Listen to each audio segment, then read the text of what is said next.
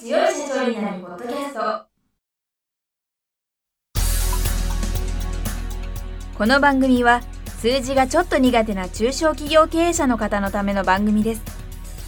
日頃から多くの経営者の相談に乗っている中小企業診断士と税理士の2人の対談形式で中小企業の現場の目線から専門知識を分かりやすく解説します。会社経営に数字を上手に活用していただくために会計税金融資などをテーマにお伝えしていきます。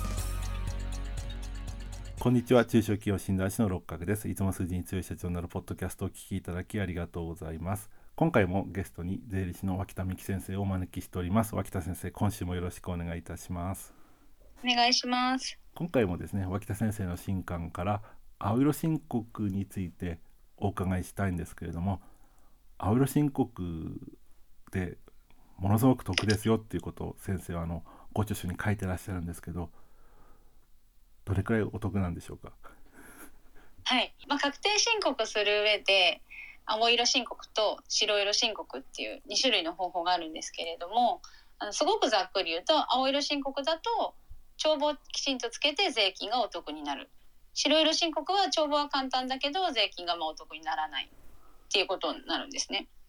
でどのくらい得になるかっていうのは、まあ、税率とかにはよるんですけれども、えーと、青色申告の場合のメリットって本当にいろいろいくつかあるんですけれども主なものとしてえっ、ー、とそうだなじゃあまあ2つ今申し上げますね。で1つが青色申告特別控除といってその売上から経費を引いたものが所得って、まあ、利益ですね。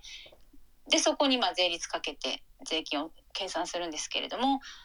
青色申告をしていると自動的にその、えっと、複式簿記っていうのをして、まあ、結構ちゃんとした簿記なんですけど複式簿記をしていて、えっと、電子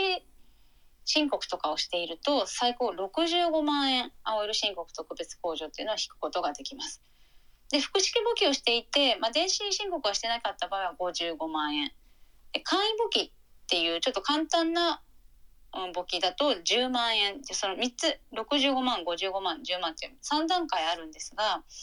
あのまあ青色申告用の会計ソフトを使うと複式簿記っていうのはまあ自動的にできるようにはなっているので、まあ、電子申告してなくても55万円さらに電子申告していれば65万円の利益から引くことができるっていうのがまず一つの大きなメリットになると思います。で65万円利益が減ると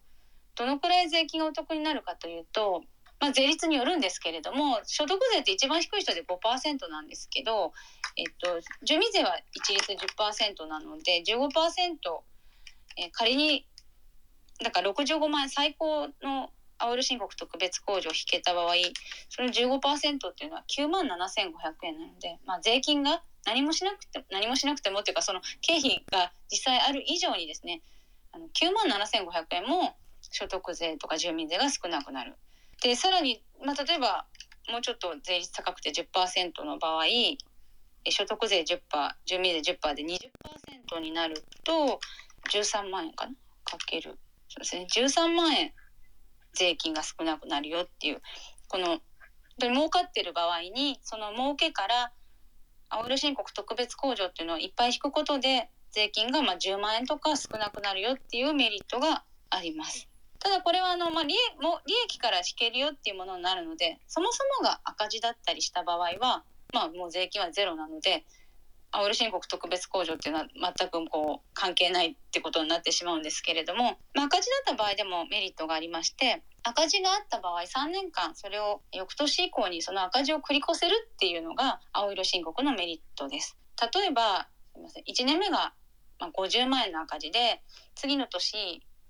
110万円利益出たら2年合わせて60万円しか儲かってないので青色申告の場合だと2年目はその60万円に税金がかかるんですけれども白色の場合はもう去年の赤字の50万っていうのも消えてしまうので、まあ、今年の110万に税率かけて所得税を求めるっていうことになるのでやっぱり1年目から、まあ、赤字の時から青色申告をしておくと、まあ、得っていうのがあるなと思います。まあ、その他にもいろいろメリットはあるんですが主なものとしてそういうのがあるかなと思います。はいありがとうございます。減価償却費っっていう面でのメリットもあるんですか？減価償却費というのは高額な備品を買った時に全額その年の経費ではなくてこう小分けに例えばパソコンなら4年とか車なら6年って決まってるんですがその小分けにこう年々経費化していくことを減価償却っていうんですけれども青色申告の場合は1個30万円のものまでは減価償却ではなくてもうその年の経費に全部することができるっていうメリットがあります。白の場合白色申告の場合は10万円までなんですね。なので例えば20万円のパソコンを買った時に青色申告だったらもう全額20万円が経費になるんですけれども白色申告の場合だと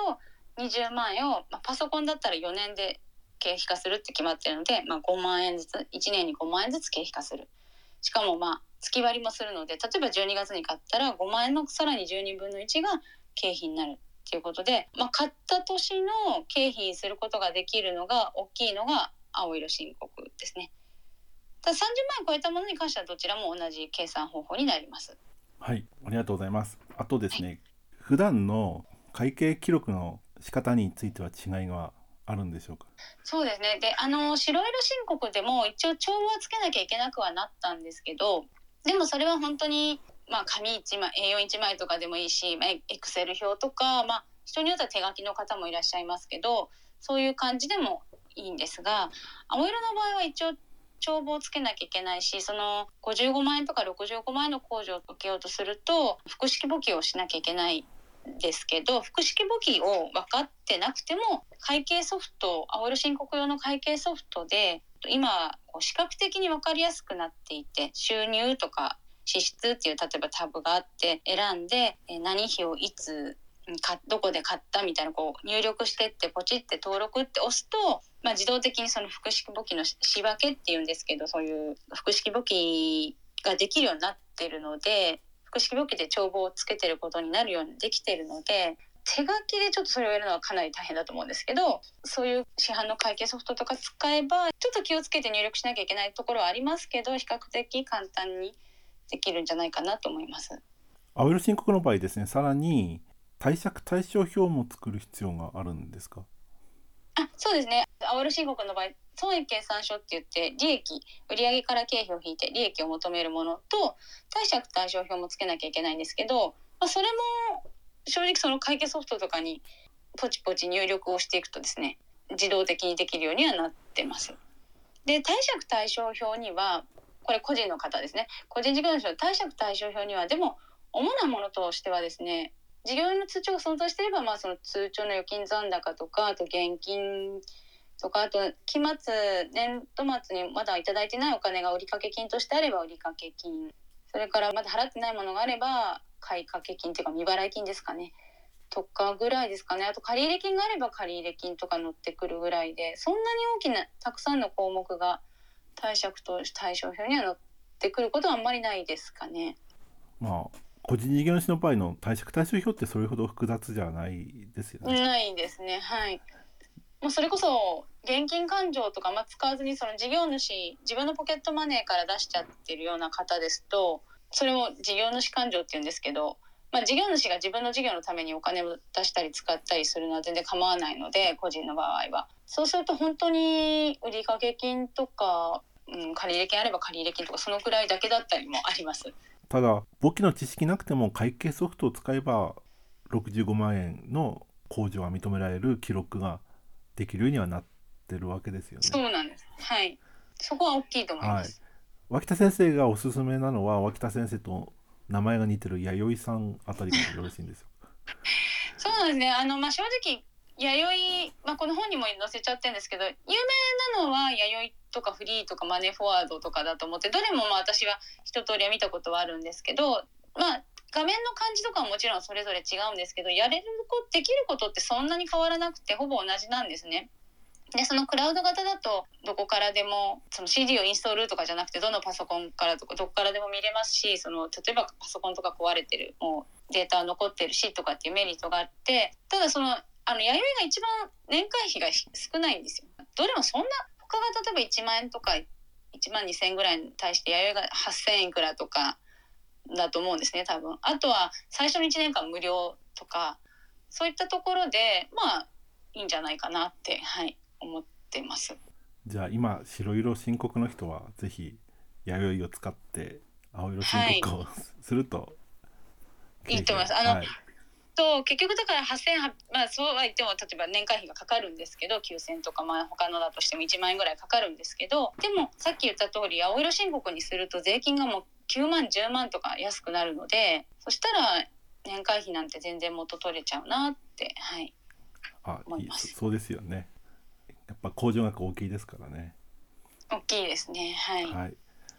わかりました。ということで今週も時間になりましたので今回はここまでとしたいと思います。また来週この続きをお聞かせいただければと思います。脇田先生今週はありがとうございました。ありがとうございました。今回の対談はいかがでしたでしょうか？この番組では公開質問を募集中です。2人のキャスターに回答してほしいという質問はこの番組の配信ブログの専用フォームで受付しています。ぜひお寄せください。またご意見ご感想も同様に専用フォームでお受けしております。配信ブログは検索エンジンで数字に強い社長と検索し最初に出てくるブログです。